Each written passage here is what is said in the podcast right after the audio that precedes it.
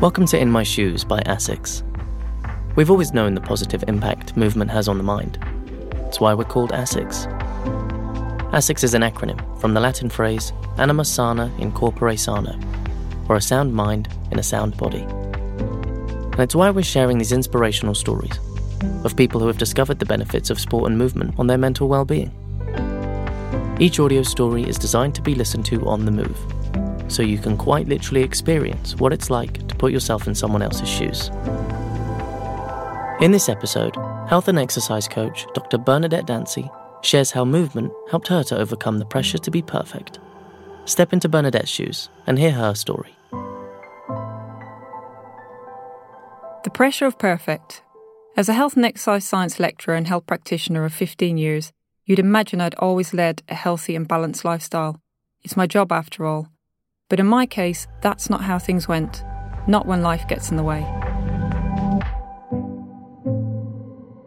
Ever since I was a kid, I've always been active and rarely sat still. I ran cross country, played basketball, football, badminton, and just about any sport I could. I even organised races around the block we lived on against other kids to see who could run the most laps and not give up. And I guess that was down to my personality. Always striving for that new goal, always pushing myself, and those traits only grew as I got older. In my 20s and 30s, my first focus was learning. I studied sports science and biology at university, but I still competed and I ran a lot. When I was 24, my father passed away unexpectedly. At that time, there wasn't much in the way of medical advice encouraging him to be more active or how to manage stress better. I remember him saying that a doctor had said to him, You're a bit overweight and you could be healthier, but you're 45, so you're about right for your age. A year later, he died from heart attack. I found this so incredibly sad. So at that stage of my life, I dedicated myself to pursuing a career and a life that contributed to improving the health of others.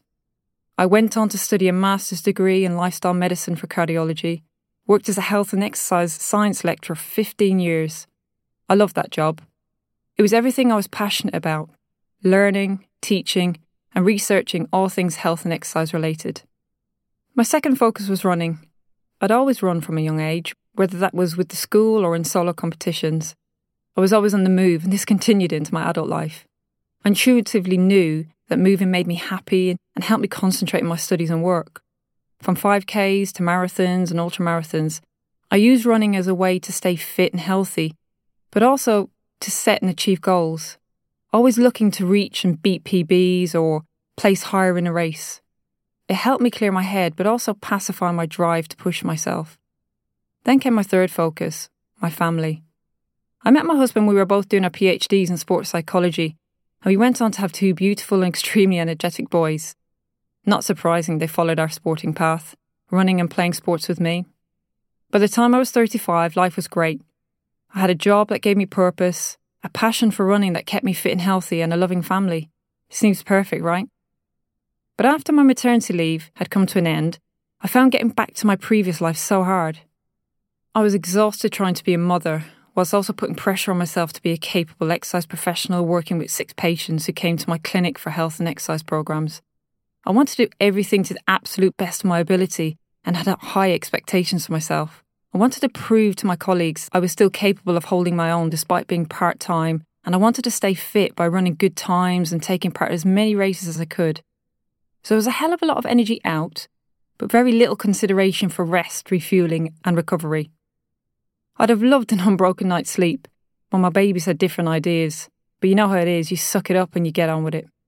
The thing was, I'd sucked it up and got on with it for years, juggling my career with running and a young family until eventually I ran out of energy. I was so exhausted. I was diagnosed with stress and burnout. This wasn't an easy thing to accept because I was fit, I didn't drink, smoke, I ate really well, and I ran. I had a textbook lifestyle that should have meant I was healthy. But there I was feeling anything but healthy. Yes, I was fit, but my health was suffering. I felt shattered, anxious, overwhelmed, and really low. But at the same time, I felt I needed to run because it helped me feel better. But in actual fact, what I really needed was permission from myself to still move my body, but with a healthy dose of rest. I needed a break from the pressure of perfect.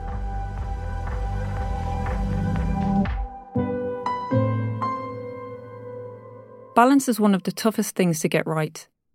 There's so much pressure in modern life to be perfect at everything. Trying to balance being a mum and your career and a sense of who you are. It can be overwhelming. I reached a point when I knew I needed to rebalance my life, to focus on the things that really mattered.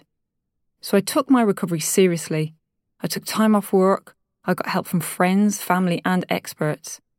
And one of these experts was a running coach. Although doctors had told me that I had to stop running, I just knew that that wasn't an option.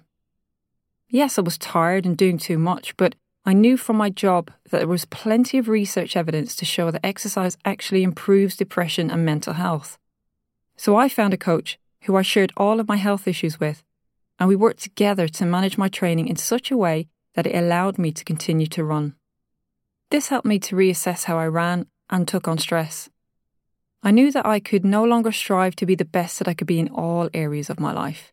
There simply wasn't time for it all, and I was actually sick of all that pressure. So I intentionally switched from having unrealistically high expectations to striving to be perfectly imperfect. This meant choosing to live a life as best I could with the time and resources available to me. A big positive of this was it gave me permission to run and move for my physical and mental health, not performance. And this was a game changer. Running became part of my self care armory because I did it mindfully and for fun. This mindset meant I got the benefit of a better mood and lower anxiety without the self imposed pressure to run a PB on every run. When I was out there, I began to see and feel everything around me again. Running became more sensory. I started loving running in the rain, especially on trails where I could smell the trees and the damp leaves on the foot. I took time to stop and take in the views, or simply get my head up and actually see the subtle differences in architecture that I probably ran past thousands of times before but not really seen. I may not have been as fit as I was 10 years earlier, but it meant I really enjoyed my running and I felt fit and healthy to tackle daily life.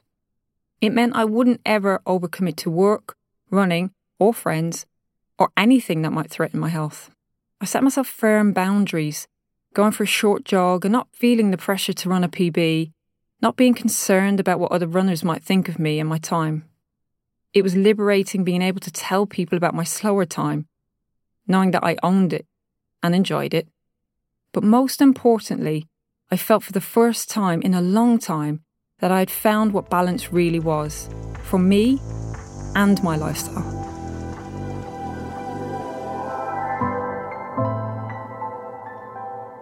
Looking at myself today, my lifestyle and running philosophy has given me a whole new life, career, and mindset and I'm only just starting.